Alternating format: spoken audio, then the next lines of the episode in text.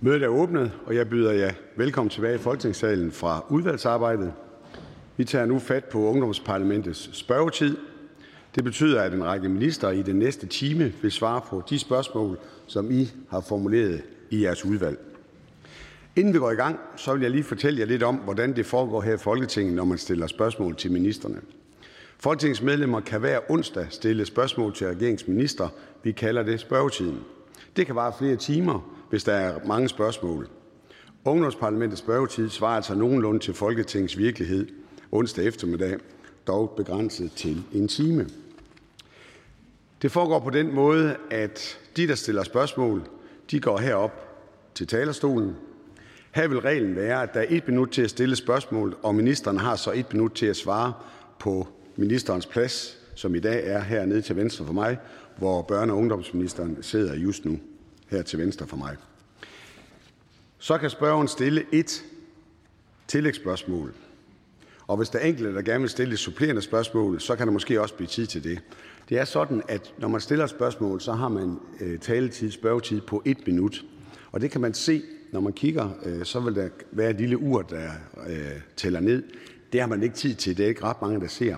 Men når formanden, mig i dag, men den, der sidder i formandstolen, rejser sig op, så er tiden gået, og så er det en rigtig god idé, at man ligesom afrunder. Altså hvis man ligesom lægger op til en afrunding, så bliver man ikke stoppet i sin talstrøm, men hvis man bare fortsætter som om 7 og 5 er lige, og man så og er vist i snart anden minut, så bliver man stoppet. Så når formanden rejser sig, så er det på tide at ligesom afrunde. Hvis I ønsker ordet, så skal I som sagt trykke på øh, ønsker ordet nede i højre hjørne på den skærm, I har foran jer. Og når den grønne cirkel lyser, så er man registreret i talerækken. Hvis I skulle fortryde, så trykker I bare på den igen, og så vil cirklen øh, slukke sig igen. Når I kommer op på talerstolen, så skal I sige jeres navn, så vi er sikre på, at alle i salen har hørt, hvem I er. Sådan vil det ikke øh, foregå en normal time. Der sidder man på sin plads, og man trykker sig ind. Så kan man se, øh, hvem det er, der, der siger noget. Så lidt om, hvordan vi taler til hinanden herinde i Folketingssalen. Vi siger børne- og undervisningsministeren, eller vi siger ministeren. Vi siger altså ikke, jeg siger ikke Mathias, selvom jeg måtte kende Mathias rigtig godt, så bruger man børne- og, øh, unge, øh, børne- og ungeministeren, eller man siger bare ministeren. Og den her tiltaleform kan godt virke noget øh, stift, men det har simpelthen det i sig, at vi skal bevare den gode tone. Det er også derfor, vi siger herre og fru, fordi det er svært at skændes og komme til at sige en masse dumt, hvis man også ligesom har nogle formelle ord, man bruger i den debat, øh, man har. Og derfor der banner man heller ikke fra talerstolen helt banalt. Øhm, og det er simpelthen for ligesom at have den der demokratisk, demografiske, demokratiske samtale, som foregår pænt og ordentligt øh, over for hinanden. Så vi prøver på i dag at komme så tæt på de retningslinjer, som vi har øh, i Folketinget til daglig. Øh, men jeg synes ikke, at I behøves i dag at bruge efternavn, når I tiltaler hinanden i ungdomsparlamentet. Det kan måske komme til at knive. Så I bliver ikke i tale, øh, rettesat i dag, når I bruger fornavnet til jeres øh, kammerater, for det er jo den måde, I taler til hinanden uden for huset her. Så den regel, den bøjer vi i dag. Så holder vi en kort pause kl. 13.30 til 13.45 mellem spørgetiden, spørgetiden og behandlingen, behandlingen af forslagene. Og i pausen, der kan I gå ind i medlem, medlemmernes læseværelse derinde bagved. Der vil stå en sodavand til jer. Og så er vi så, øh, så er vi så klar til at gå i gang nu. Hvert af de 12 udvalg har i udvalgsarbejdet formuleret et spørgsmål til en minister. Og første spørger, det er hr. Hans Christian Bønlykke Kjærgaard fra uddannelsesudvalg nummer 1, der stiller et spørgsmål til børne- og undervisningsministeren.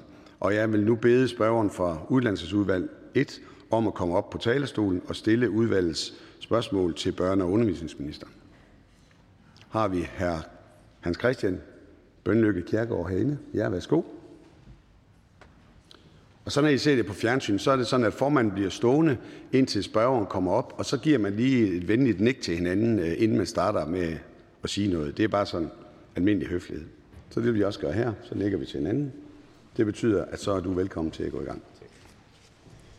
Øh, ja, jeg hedder Hans Christian, og jeg har et spørgsmål til ministeren. Synes ministeren, at det er i orden, at der i skolen er så mange eksamener, at det bidrager til, at unge går ned med stress?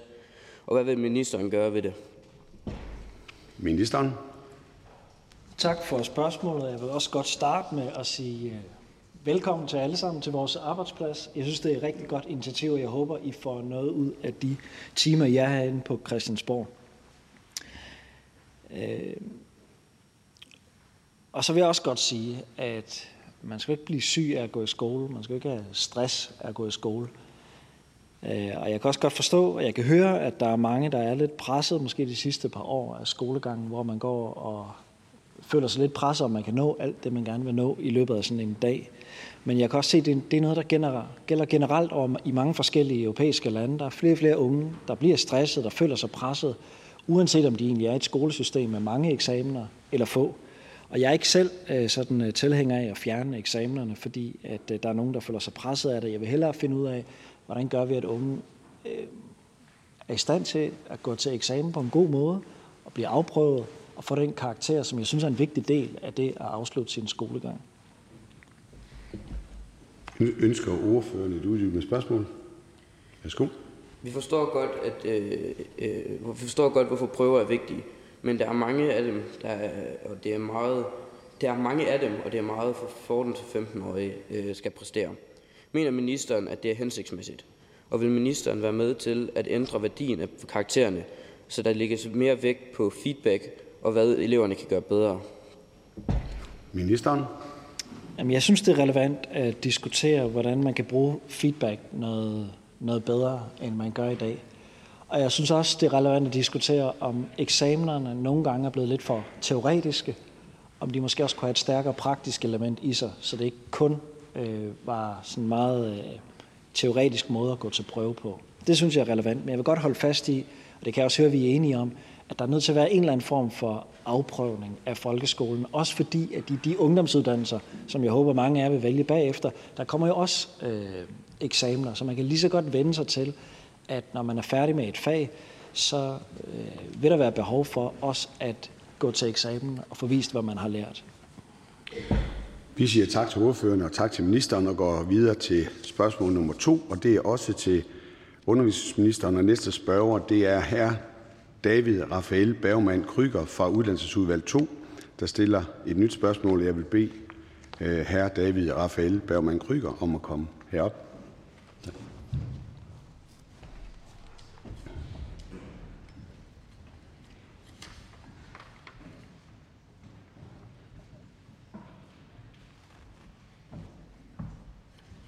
Værsgo.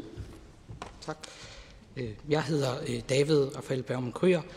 Øhm, jeg vil gerne spørge børne- og undervisningsministeren, hvad mener ministeren er det største problem i uddannelsessystemet nu, og hvad vil ministeren gøre for at ændre det? Ministeren. Også tak for det her spørgsmål. Øh, hvis jeg skal sige det helt kort, så synes jeg, at det største problem i dag er, at vores skole er blevet meget teoretisk, og som jeg talte om før, jeg synes godt, den kunne være lidt mere praktisk. Øh, I Danmark har vi faktisk kun halvt så mange praktiske fag i de ældste klasser i folkeskolen, end man har i Sverige og Norge. Så det er blevet meget bogligt. Øh, ligesom jeg også synes, at selve undervisningen i for eksempel dansk og matematik er blevet meget teoretisk. Det synes jeg godt, man kunne gøre sådan lidt mere virkelighedsnært, lidt mere anvendelsesorienteret. Ønsker ordføreren at uddybe? Øhm, er ministeren så enig i, at flere praktiske og kreative fag, og måske også at hæve adgangskravene til gymnasier, kan øh, få flere elever til at vælge erhvervsuddannelser frem for gymnasielle uddannelser? Ministeren. Øhm, altså hvis man nu har håndværk og design i 5. klasse, og man laver en bordskåner, øh, og man ikke rigtig har praktiske fag i de sidste klasse, øh, år af sin folkeskoletid, så kan jeg godt forstå, hvis man sidder i 8. eller 9. klasse og diskuterer med sine forældre, hvad man vil efter sommerferien, og så bliver det der med at arbejde med værktøj og hænderne, det bliver sådan noget, små børn har, har rendt rundt og lavet, fordi man lavede en bordskåner selv, da man gik i 5.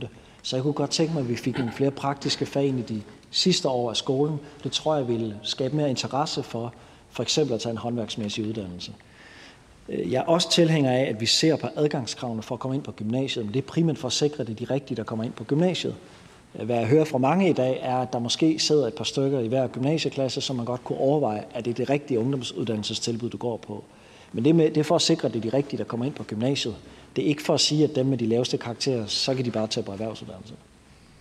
Og oh, vi siger tak til ordføreren og tak til øh, børne- og undervisningsminister hr. Mathias Tesfaye. Og vi går videre til spørgsmål nummer 3. Og næste spørger det er fru Gudrun Inger B. Olsen fra Retsudvalg 1, der stiller spørgsmål til justitsministeren. Værsgo. Ja, som sagt hedder jeg Gudrun Inger Brene Olsen. Øhm, Popspar er blevet et stort problem på skoler, og det er meget nemt at få fat i, da det kommer fra alle mulige lande som Sverige, fordi du, du kan som sagt bare køre over broen og få fat i dem. Og de forhandler dem også mange steder, selvom det er dybt ulovligt. Jeg vil gerne spørge vores justitsminister, hvad øh, ministeren vil konkret gøre for at undgå, at børn og unge får adgang til de ulovlige nikotinholdige produkter, som for eksempel puffbar. Justitsministeren. Tak for spørgsmålet, og øh, godt at se jer alle sammen herinde i Folketingssalen i dag. Øh, jeg synes, det er et rigtig, rigtig godt spørgsmål, fordi det understreger et, øh, et desværre for stort problem, som, øh, som vi har i Danmark, og som især mange af vores børn og unge bliver fristet af. Det er jo fuldstændig rigtigt, som, øh, som spørgeren siger, at øh, brug af de her såkaldte puffbars, det er ulovligt. Øh, men vi kan jo stadig konstatere, at unge mennesker får fat i dem, og til stor skade for deres eget helbred. Øh, af samme grund så nedsatte den daværende regering i øh, slutningen af september sidste år en øh, taskforce på tværs af forskellige myndigheder, som skulle udøve større kontrol og koordineret kontrol med salg af de her puffbars. Det var enten, at det er online, hvor det er, at folk bliver fristet af at købe dem ved online annoncer på sociale medier, eller at det er i kiosker. Ønsker ordføreren at uddybe? Ja. Værsgo. Hvornår kan vi så se, at det faktisk reelt hjælper, og det reelt træder i kraft? Fordi hvad man kan se lige nu, har det ikke hjulpet noget. Da vi stadig har salg af dem i de forskellige kiosker. Så hvornår reelt træder det i kraft, at man som I slet ikke må sælge dem, og I slet heller ikke vil kunne importere dem til Danmark? Justitsministeren. Jamen det, det er sådan, at i dag så må man faktisk ikke øh, sælge dem, fordi produktet er ulovligt. Men, men jeg synes, at spørgeren har en helt rigtig pointe i, øh, har vi et øh, kontroltryk så også, som er stort nok til reelt at forhindre det. Øh, Øh, siden foråret sidste år så har der været udført kontrolaktioner, og øh, der har været øh, der er blevet lukket 142 profiler og annoncer for ulovlig salg af blandt andet puffbars. Men, men jeg vil jo klart tage spørgsmålet her med som en påmindelse om, at vi måske lige skal gå tilbage og se efter, om kontrollen er stærk nok, som den er i dag. Vi siger tak til ordføreren og går videre i øh, spørgsmålsrækken. Næste spørger er hr. Emil Dongli Weber fra Retsudvalg 2, der ligeledes vil stille et spørgsmål til justitsministeren. Værsgo. Hej, mit navn det er Emil Dongli Weber, og jeg vil spørge justitsministeren. Lige nu er tilstanden i de danske fængsler meget kritisk, og jeg mener ikke, at regeringen har sat ord nok på, hvordan denne, denne her tilstand helt konkret er. Så hvordan vil ministeren takle dette voksende problem? Socialdemokratiet, SF, Konservative og DF vedtog i 2021, at antallet af fængselspladser skal øges. Lidt modsigende efter lukningen af 80 fængselspladser for en uge siden, som ikke var bemandet godt nok. Justitsministeren. Mange tak for det, øh, synes jeg, øh, yderst relevante øh, spørgsmål. At der er ikke nogen tvivl om, som spørgeren jo også helt rigtigt øh, får sagt i sin indledning, at, øh, at øh, vi har en kritisk situation i det danske fængselsvæsen. Øh, det skyldes en lang række faktorer, men meget af det kan koges ned til, at vi mangler flere dygtige kollegaer som fængselsbetjente og ansatte øh, i kriminalforsorgen. Heldigvis øh, kan vi nu se, øh, efter at øh, den daværende regering og en daværende aftale har gjort, at man får løn under uddannelse som fængselsbetjent, at der er en større øh, tilsøgning til øh, fængselsbetjentuddannelserne, men at der stadigvæk er en stor afgang i den anden ende for folk, der har været der i, i mange år. Derfor er vi meget optaget af at grundlæggende at styrke kriminalforsorgen ved også at forbedre de arbejdsvilkår, som fængselsbetjentene arbejder under. Det handler om, at øh, de skal have, øh, vi skal investere mere i deres faglige udvikling, men det handler jo også om, at, øh, at øh, vi jo lang, en lang række steder i den offentlige sektor har udfordringer med øh, offentligt ansatte, som vi har svært ved at rekruttere. Det er også derfor, at den nuværende regering har afsat 3 milliarder kroner til en trepartsforhandling, som skal bidrage til et lønløft der, hvor vi har sværest ved at rekruttere og fastholde vigtige medarbejdere. Ønsker spørgeren at uddybe?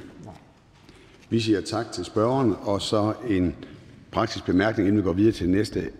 I er meget velkommen til at trykke ind fra jeres pladser, hvis I ønsker at stille et spørgsmål til ministeren. Jeg skal nok sørge for, at vi holder tiden, så vi er færdige 13.30. Øh, tak til ordføreren.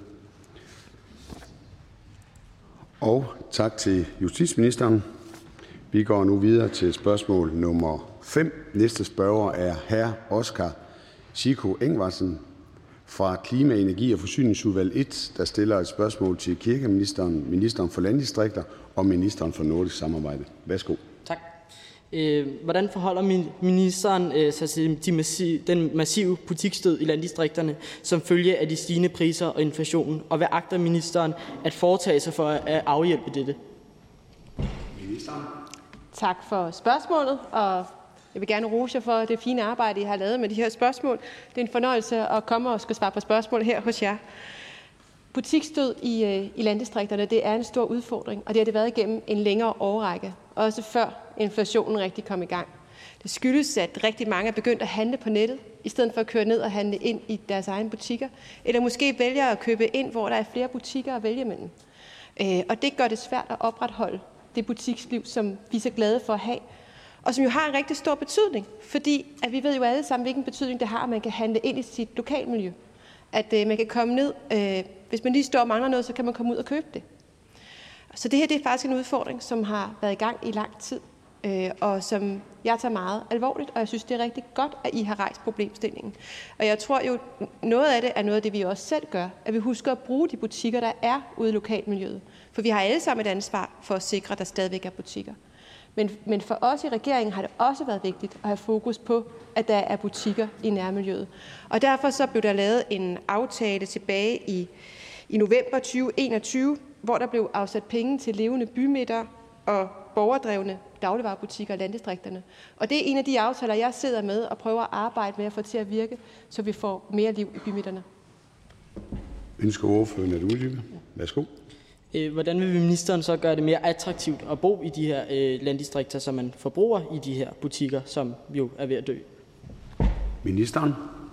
Tak. Det er jo netop en af de ting, som den her regering har lagt rigtig meget vægt på i regeringsgrundlaget også. Så jeg synes, det var et rigtig godt spørgsmål, det her også. Og, øhm, og der er det jo selvfølgelig vigtigt, at man ikke kun tænker på én ting. Altså, der er ikke kun én knap at skrue på her. Man skal være opmærksom på, at det er et samspil mellem mange ting. Altså, der skal være mulighed for at få et arbejde ude i landdistrikterne. For nogle år siden rykkede man en masse statslige arbejdspladser ud. Det er med til at give bedre mulighed for at få jobs alle steder i Danmark. Men der er jo også et spørgsmål om, at vi skal også have en ordentlig internetforbindelse, så folk også kan drive en virksomhed ude i landdistrikterne, så man kan øh, arbejde hjemmefra og, og have et almindeligt liv øh, i alle dele af Danmark. Øh, og det er bare for at nævne nogle af dem. Vi skal jo også have nogle ordentlige velfærdstilbud, så vi kan få vores ældre på plejehjem i nærheden, og, og at vores børn kan komme i skole og alt sådan noget. Så derfor så er det en mange facetteret dagsorden, som ikke bare løses med et snuptag. Og vi siger tak til ordføreren og går videre, går videre i øh, spørgerækken. Næste spørger det er hr. Karl Røn fra Klima-, Energi- og Forsyningsudvalg 2, der også ligeledes vil stille et spørgsmål til kirkeministeren, minister for landdistrikter og ministeren for nordisk samarbejde. Jeg beder ordføreren om at komme herop.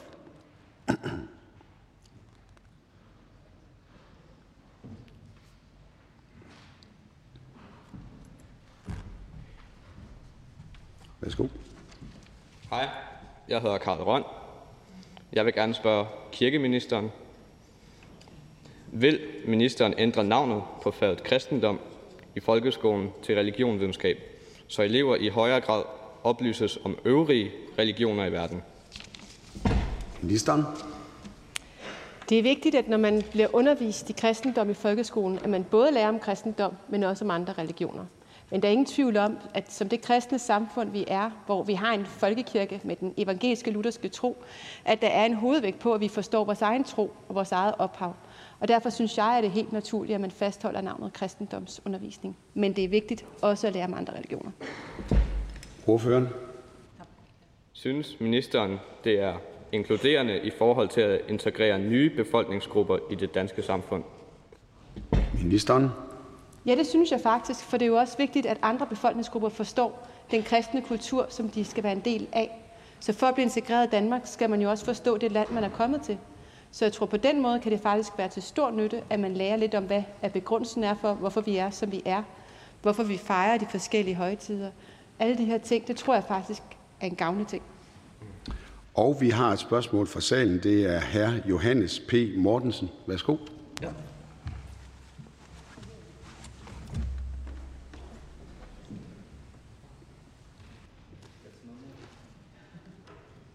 Det er sådan, at man kan godt få lov at stille sit medspørgsmål nedefra, men man er også velkommen på talerstolen. Værsgo. Værsgo. Øh, ja, jeg hedder Johannes. Jeg vil gerne spørge ministeren om, hvad I vil gøre nu, hvor I gerne vil rykke alle universiteter længere ud. Hvad vil I så gøre med de undervisningsmiljøer, der er øh, på selve universiteterne nu? Ministeren. Men det er også en klar afvejning, fordi man skal både sikre, at det er muligt at tage en uddannelse ud i landdistrikterne, men vi skal også sikre, at det er nogle fagligt stærke miljøer, man laver. Det er jo også derfor, at, at, øh, at vi har fokus på det. Hvordan skaber vi nogle, nogle sammenhænge, hvor man stadigvæk kan sikre det høje, høje faglige niveau. Øh, så derfor så mener jeg, at det er meget vigtigt, at man har fokus på fagligheden og på, at der er et akademisk miljø, der hvor man kommer hen. Men samtidig så er det også vigtigt, at selv hvis man bor i et landdistrikt og ikke har lyst til at flytte til en storby, så kan man også læse noget. Tak for det, og vi siger tak til spørgeren og tak til ministeren, og vi går videre til spørgsmål 7. Og næste spørger, det er hr. Jens Lauris Liberosen fra Klima-, Energi- og Forsyningsudvalg 3, der stiller et spørgsmål til skatteministeren.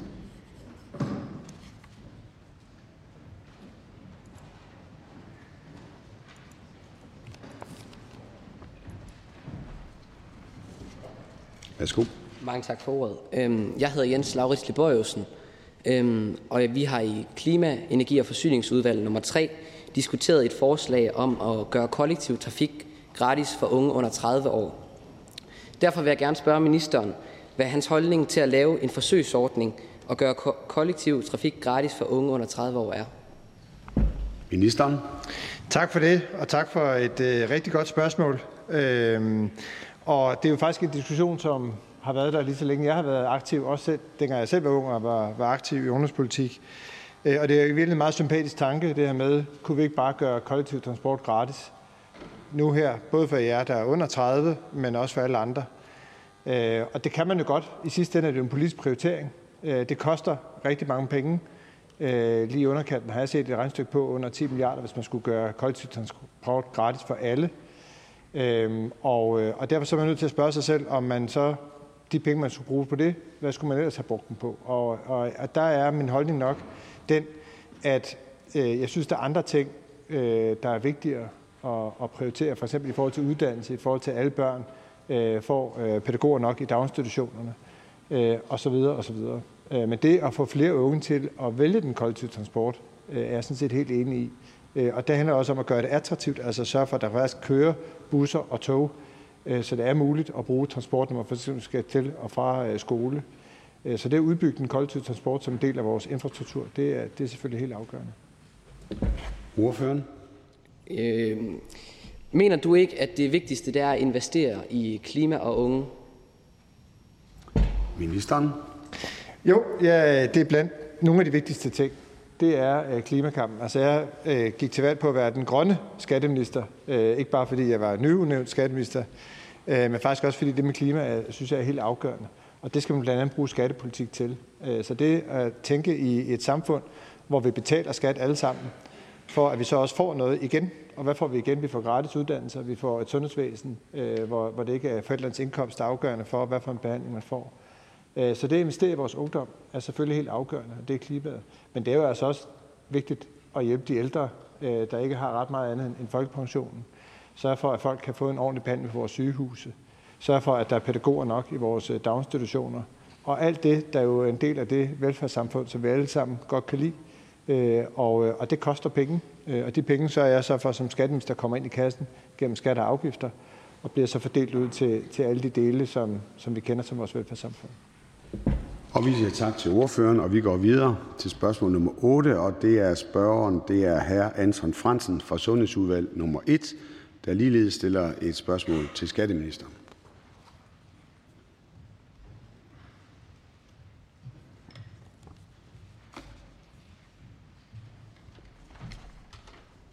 Mange tak for ordet. Jeg hedder Anton Daggaard Fransen, og jeg vil gerne spørge ministeren om, hvordan vil ministeren sikre kollektiv trafik i alle yderområder i Danmark, så folk kan komme på arbejde, i skoler og til fritidsaktiviteter? Ministeren. Ja, tak. Øh, og et rigtig godt øh, og relevant øh, spørgsmål, Anton. Og lidt i forlængelse af det før. Altså, det er jo også et spørgsmål om penge. Øh, hvis vi bruger alle pengene på at øh, sørge for, at det er gratis for unge for eksempel at tage den kollektive transport under 30 år, så er der andet lige færre penge til at sørge for, at der faktisk kører flere busser og tog. Øh, så, så noget af det at sørge for, at der er kollektiv transport, også i vores yderområder, handler jo om prioritering. Det er klart, at når en bus kører ud på landet, så er der færre passagerer med, når den kører ind i byen. Og derfor så er det altid vanskeligt at få det til at passe. Det at lave, for eksempel, som vi har her i hovedstaden, altså S-tog, øh, og en del steder bliver der også lavet letbaner i de større byer, er bare vanskeligere, når man kommer ud, hvor afstanden er længere, og der er færre passagerer. Øh, så, så det er jo så for, at der faktisk er noget, noget, noget dækning, øh, og at man prioriterer det. Og der har vi lavet i Folketinget i sidste periode, øh, stort set med alle folketingspartier, en bred, det der hedder infrastrukturaftale, hvor vi både planlægger, hvad for nogle veje skal der bygges, men altså også, hvad skal der udbygges af den kollektive transport. Og det handler blandt andet om det. Ordføreren? Vi siger tak og går videre. Og så er det sådan, øh, og tak for svaret til ministeren, så er det sådan, at når man nu skal vi videre til næste spørgsmål, og det er så til kulturministeren. Nu er det sådan, at vi har i dag fortalt kulturministeren, hvornår, han skal være, hvornår kulturministeren skal være her. Og når ikke kulturministeren er til stede, så vil man udsætte mødet. Og det er klart, at i dag er det ikke kulturministerens ansvar, fordi det er os, der har defineret, hvornår kulturministeren skal være. Men hvis man som minister ikke er til stede, når man skal have stillet sit spørgsmål, og det er ministerens skyld, så får man jo ikke ros af hverken formanden, den der sidder i stolen, eller af kollegaerne. Så når man øjeblik ringer med klokken og udsætter mødet i fem minutter, så er man velkommen til bare at snakke og gå rundt og, og hygge sig, og så ringer jeg med klokken igen, og så starter mødet igen. Så nu ringer jeg med klokken. Mødet er udsat i fem minutter.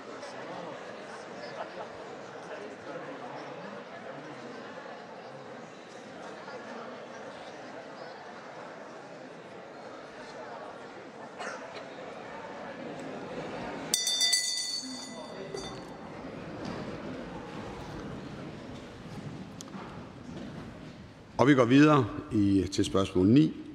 Næste spørger er Zainab Abu Chakra fra Uddannelsesudvalg 3, der stiller et spørgsmål til kultur.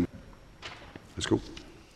Øh, mit navn er Zainab Abu Chakra, og jeg vil gerne stille spørgsmål på vegne af Uddannelsesudvalget 3. Det vil jeg gerne, fordi vi synes, at det er vigtigt at styrke vores oplevelser for forskellige kulturer. Mit spørgsmål lyder sådan her. Mener ministeren, at vi i Danmark er oplyste nok om forskellige kulturer i Danmark? Og er det en god idé at indføre en årlig kultursdag, blandt andet i skolen, hvor man kan opleve og øh, undervise i forskellige kulturer? Kulturministeren. Ja, tak for spørgsmålet, og tak for at bringe det vigtige emne op her i Folketingssalen. Jeg tror aldrig, man kan være nok oplyst om kultur, fordi kultur er jo det, der er med til at danne os som mennesker. Som minister har jeg kaldt mig minister for demokrati og dannelse. Kulturen er en kombination af vores fortid, den rammer vores nutid og sætter spor ind i vores fremtid. Og på den måde er den jo også med til at, at danne mennesker, skabe hele mennesker, forpligte os først i, i, i frivillige fællesskaber og senere i de forpligtende fællesskaber, som den her regering er, synes er så vigtige for, for, for, for hele Danmark. Spørgeren vil gerne vide, om regeringen så mener, at vi skal have en specifik dag ude i danske kommuner, hvor vi kan blive klogere på kultur. Og selvom tanken lyder tiltalende appellerende, så tror jeg, at svaret må være, at jeg synes, det er en god idé, hvis de enkelte skoler sætter fokus på området og lærer deres elever at tage stilling, gøre dem bekendt med kultur på forskellige områder. Men også, at det må være op til den enkelte skoleleder og den enkelte kommune at bestemme sig til, eller bestemme sig for, hvordan man gør det. Der er mange ting, man kan bestemme fra Christiansborg, men nogle gange skal man også huske på at lade de mennesker, vi har givet ansvaret rundt omkring i Danmark, også få ansvaret. Og inden jeg giver øh, ordet til øh, ordføreren igen, så minder jeg om, at I er velkomne til at trykke ind, hvis I har supplerende spørgsmål. Værsgo til ordføreren. Uh, vi tænker over, hvis den her kultur, der i skolerne ikke bliver en ting, fordi på grund af, at kulturministeren skal så have kontakt med uddannelsesministeren, eller undskyld, undervisningsminister, så tænker vi, at det kunne være en nationaldag i Danmark, hvor for eksempel på gaderne, og hvor vi for eksempel lægger boder op om forskellige kulturer, så får restauranterne lov til at sætte nationale retter i deres øh, restauranter, og at hvor vi for eksempel hele Danmark har ret til at tage det kulturelle tøj på, de har lyst til, og det, det, den nationalitet, de godt vil være til. Eksempelvis, vi kan finde, nogen kan godt gå rundt med gammelt dansk tøj på, nogen kan gå rundt med deres hjemmelands øh, tøj på. Det er fordi i Danmark vi er et multikulturelt land, eller et stort multikulturelt land.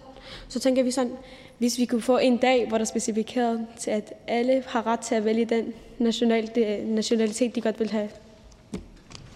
Kulturministeren. For regeringen er det vigtigt, at øh, man har ret til at være den, man ønsker at være i Danmark. Vi er en lille stamme, der består af 6 millioner mennesker, men vi er præget af stor grad af frihed og diversitet. Det betyder, at vi har retten og friheden til at ytre os, til at forsamle os og til at mene, hvad vi ønsker, men også til at tro på det, vi nogle gange ønsker. Alt det er sikret i vores grundlov, som danner grundlaget for alt det, vi lovgiver omkring her i Folketinget. Derfor vil jeg også være ked af, at vi kun en gang om året sætter fokus på de frihedsrettigheder, fordi jeg synes sådan set, det er vigtigt, og det gør hele regeringen, at de frihedsrettigheder, vi hver især nyder, lever, kommer til udtryk hver eneste dag. Tak for det. Vi siger tak til ordføreren, og vi siger tak til kulturministeren. Det er således, at spørgsmål nummer 10 det er til udlænding- og integrationsministeren, som ikke er kommet endnu. Ikke fordi man ikke kan have tid, men fordi der er et andet mødetidspunkt. Men jeg kan se, at vi har ældreministeren i salen, og derfor går vi straks videre til spørgsmål nummer 11. Næste spørger er fru Laura Kandegård fra Sundhedsudvalg 2, der stiller et spørgsmål til ældreministeren. Ja, værsgo at komme op på talerstolen.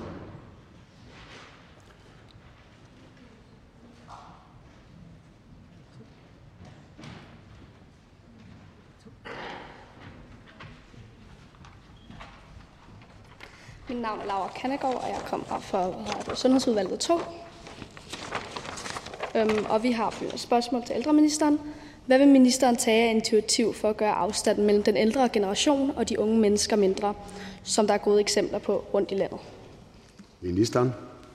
Ja, tak for ordet, og tak for spørgsmålet. Det er jo lige øh, i hjertet af øh, noget af det, jeg er rigtig, rigtig optaget af, nemlig den her sammenhæng mellem øh, generationer. Øh, og jeg synes, det giver rigtig god mening at prøve at gøre den afstand mindre, og lade den ældre og yngre generation øh, mødes mere og lade sig inspirere mere. Øh, fra et ældre perspektiv, som jo er det, jeg er ansvarlig for, så er jeg rigtig optaget af, at den ældre får mere livsglæde, og det kan de unge og mødet med den unge øh, bidrage til. Og samtidig tænker jeg, at unge mennesker, som jeg selv, jeg har, har jo to drenge på jeres alder, så jeg føler mig rigtig godt hjemme, øh, kan, kan få meget mening af og få meget værdi i at tale med de ældre. Spørgeren er selv inde på, at der er nogle gode eksempler. Øh, jeg har selv hæftet mig ved de gode eksempler fra Horsens Kommune, blandt andet omkring det her med spireordninger, som I måske har hørt omkring. Fordi der får øh, de ældre jo besøg af, af unge mennesker om eftermiddagen. Jeg tror, det er i alderen fra 13 til 17 år, hvor man har et fritidsjob som spire. Og der kan man få en god snak, man kan få et spil, man kan forberede øh, et bord, hvis den ældre skal have dækket bord til et møde med den pårørende. Og jeg synes, det er utrolig meningsfuldt, at man prøver at have endnu flere af den øh, slags initiativer. Og ikke alene blandt de unge, men faktisk mere bredt med hele lokalsamfundet og civilsamfundet, måske også det helt små, fra vuggestuer og børnehaver, og sådan at vi har nogle plejehjem, og der bliver en integreret del af de lokale fællesskaber, man bor omkring. Ordføreren. Øh, og jeg hedder Selin, og vores supplerende spørgsmål er, hvad vil ministeren gøre for at sikre, at plejehjem kan tiltrække mere personale i fremtiden? Ministeren. Ja. Man skulle jo tro, du havde forsket og arbejdet med det her i mange, mange år. Mange tak for spørgsmålet, fordi det er lige ned i hjertet af et af de helt store problemer, vi står med på ældreområdet og velfærdsområdet i det hele taget, men vi kommer til at mangle rigtig mange øh, social- og sundhedsmedarbejdere i de kommende år. Der er rigtig mange ting, som spiller ind på, hvad der er vigtigt for rekruttering. Noget af det, øh, jeg vil arbejde rigtig meget for som ældreminister, er at sikre de rigtig gode arbejdspladser. Fordi jeg tror på, og det ved vi også, at social- og sundhedshjælpere, de er i faget, fordi de kan lide at gøre en forskel for de ældre og se det meningsfulde arbejde.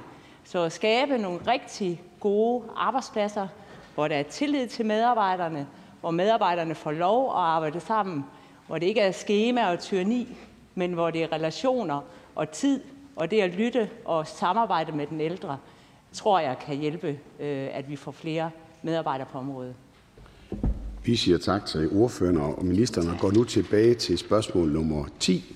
Næste spørger det er Thea Brandrup Olsen fra Udlænding- og Integrationsudvalget, der stiller spørgsmål til udlænding- og integrationsministeren. Og jeg vil bede spørgeren fra Udlænding- og Integrationsudvalget om at komme op på talerstolen. Det var fru Thea Brandrup Olsen. Ja.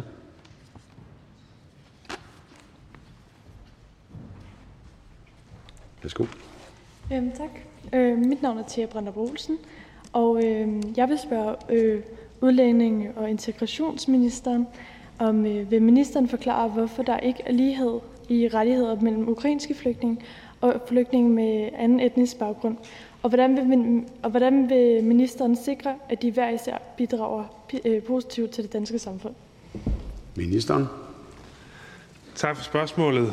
Øhm, der er øh, Øh, to store grunde til, at der er forskel på øh, folk, der er fordrevet fra Ukraine, og øh, andre grupper af flygtninge. Den første er, at vi øh, i mange år har haft en aftale med Ukraine om, at hvis man er ukrainsk statsborger, øh, så kan man være 90 dage i Danmark øh, uden at søge opholdstilladelse. Det vil sige, at hvis man får lyst til at tage en weekend til Danmark, jamen, så kan man i princippet gøre det uden øh, at skulle søge opholdstilladelse nogen steder. Øhm, så da der var rigtig mange, der kom, så var det nemt for dem at komme ind, fordi de skulle ikke søge om noget. Den type aftaler har EU, som Danmark er med i, med en række lande, blandt andet Ukraine, men man har det ikke med for eksempel Syrien, hvor der også er kommet mange flygtninge fra tidligere. Øh, så det er den ene forskel. Den anden forskel, det er, at vi herinde i Folketinget vedtog en lov øh, om syriske flygtninge, som øh, gav en hurtigere sagsbehandling, for der simpelthen kom så mange på samme tid. Vi fik cirka 35.000 fra Ukraine, der kom sidste år, Øh, og så for at sørge for, at systemet kunne håndtere alle dem, og at de ikke skulle gå og vente i flere år på at få behandlet deres sag, så lavede vi en lov, der gjorde det nemmere at behandle den enkelte sag. Det har man også gjort tidligere med blandt andet øh, palæstinensiske flygtninge og med bosniske flygtninge, øh, og det gjorde vi så også her, fordi det er den måde, vi sådan kan håndtere, når der kommer en meget stor gruppe. Og så øh, til den anden del af spørgsmålet, som handler om, hvordan vi vil sikre, at, at alle får bliver en del af vores samfund. Jamen, jeg tror, der er øh, to ting, som er meget vigtige. Jeg tror for det første, det er vigtigt, at de voksne kommer i arbejde. Og jeg tror, det er der, man møder det danske samfund. Det, øh, man kan ikke blive en del af vores samfund, uden at man gør sit allerbedste for os at komme ud og få et job og sørge for øh, at være en del af en hverdag. Øh, også så ens børn kan se, at både mor og far går ud af døren om morgenen og kommer hjem om eftermiddagen, har noget at, fortælle, og man bliver en del af det, for gode kollegaer og venner på sin arbejdsplads, lærer sproget, lærer de, den måde, vi lever på i Danmark, og den måde, vi gør tingene på. Så det tror jeg er vigtigt, og så tror jeg, det er vigtigt, at børnene Øh, kommer i skole, og, og mange får en uddannelse. Det er vi heldigvis blevet, blevet meget bedre til de seneste år, sørge for, at, at flere, som har udenlandsk baggrund, tager en uddannelse, fordi det gør selvfølgelig også, at de i sidste ende har bedre mulighed for at få et job, og få et, et normalt liv, et godt liv i Danmark. Øh, så, så det tror jeg er de to vigtigste ting. Ordfører for en uddybende bemærkning.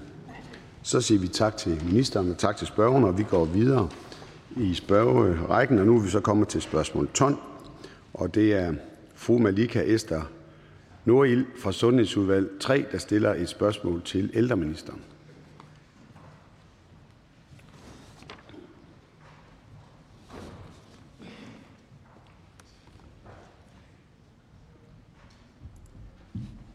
Værsgo.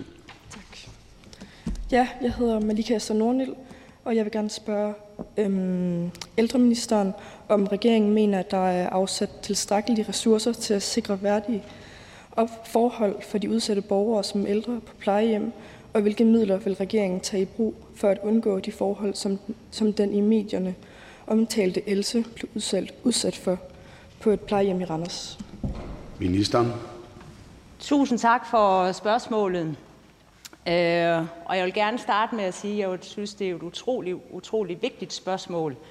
Øh, fordi selvom vi ser øh, plejehjem, hvor det fungerer rigtig godt mange steder, jeg har selv haft fornøjelsen af at være rundt på en del af dem, så er der desværre også nogle steder, lige præcis øh, som du nævner her med, med Else-sagen. Og det kan vi simpelthen i øh, det velfærdssamfund, vi er, kan vi ikke være det bekendt. Så jeg deler fuldt ud øh, problembilledet. Øh, regeringen har jo lavet det, der hedder et regeringsgrundlag øh, her, hvor det er tiltrådt. Og noget af det væsentlige i regeringsgrundlaget er lige præcis, at vi skal have øh, en ældrepleje og et ældreliv med livsglæde og nærvær og omsorg. Og det er der mange elementer i, men på plejehjemmene handler det blandt andet om, så vi også forebygger, at situationer som øh, Else-situationen sker, Øh, der handler det rigtig meget om, at vi har tillid til medarbejderne, og vi har tillid til, at den lokale ledelse kan observere og iagtage, hvad er der egentlig, der er omkring Else og hendes behov. Fordi sådan som øh, hjemmeplejen nogle steder, eller plejehjemmene nogle steder, øh, kører på i dag, så er det, fordi man har nogle, at ydelserne og den hjælp, man skal have, er bestemt af kasser og systemer og minutter og opgaver, som er foruddefineret, hvor det, der er vigtigt, og det vi skal hen til med den nye ældrelov, det er, at vi skal lytte og samtale. Hvad har Else brug for øh, i situationen? Hvordan kan medarbejderne, og hvordan kan de få deres faglighed i spil, hvor vi har tillid til medarbejderne, og hvor den lokale ledelse får langt større frihed øh, og ansvar. Og så vil jeg gerne understrege igen, at der er mange plejehjem, hvor det fungerer rigtig godt, men vi kan selvfølgelig ikke være det bekendt af situationer som den omkring Else. Ordføreren? Vi siger tak til ordføreren, og vi siger tak til ministeren. Og så er spørgsmålet afsluttet, og spørgetiden er slut for i dag. Og jeg siger tak til ministerne, fordi de kom og deltog i denne spørgetid, og tak til spørgerne for øh, veludført øh, spørgsmål. Nu bliver der en pause, mens betænkningerne for udvalgene deles rundt.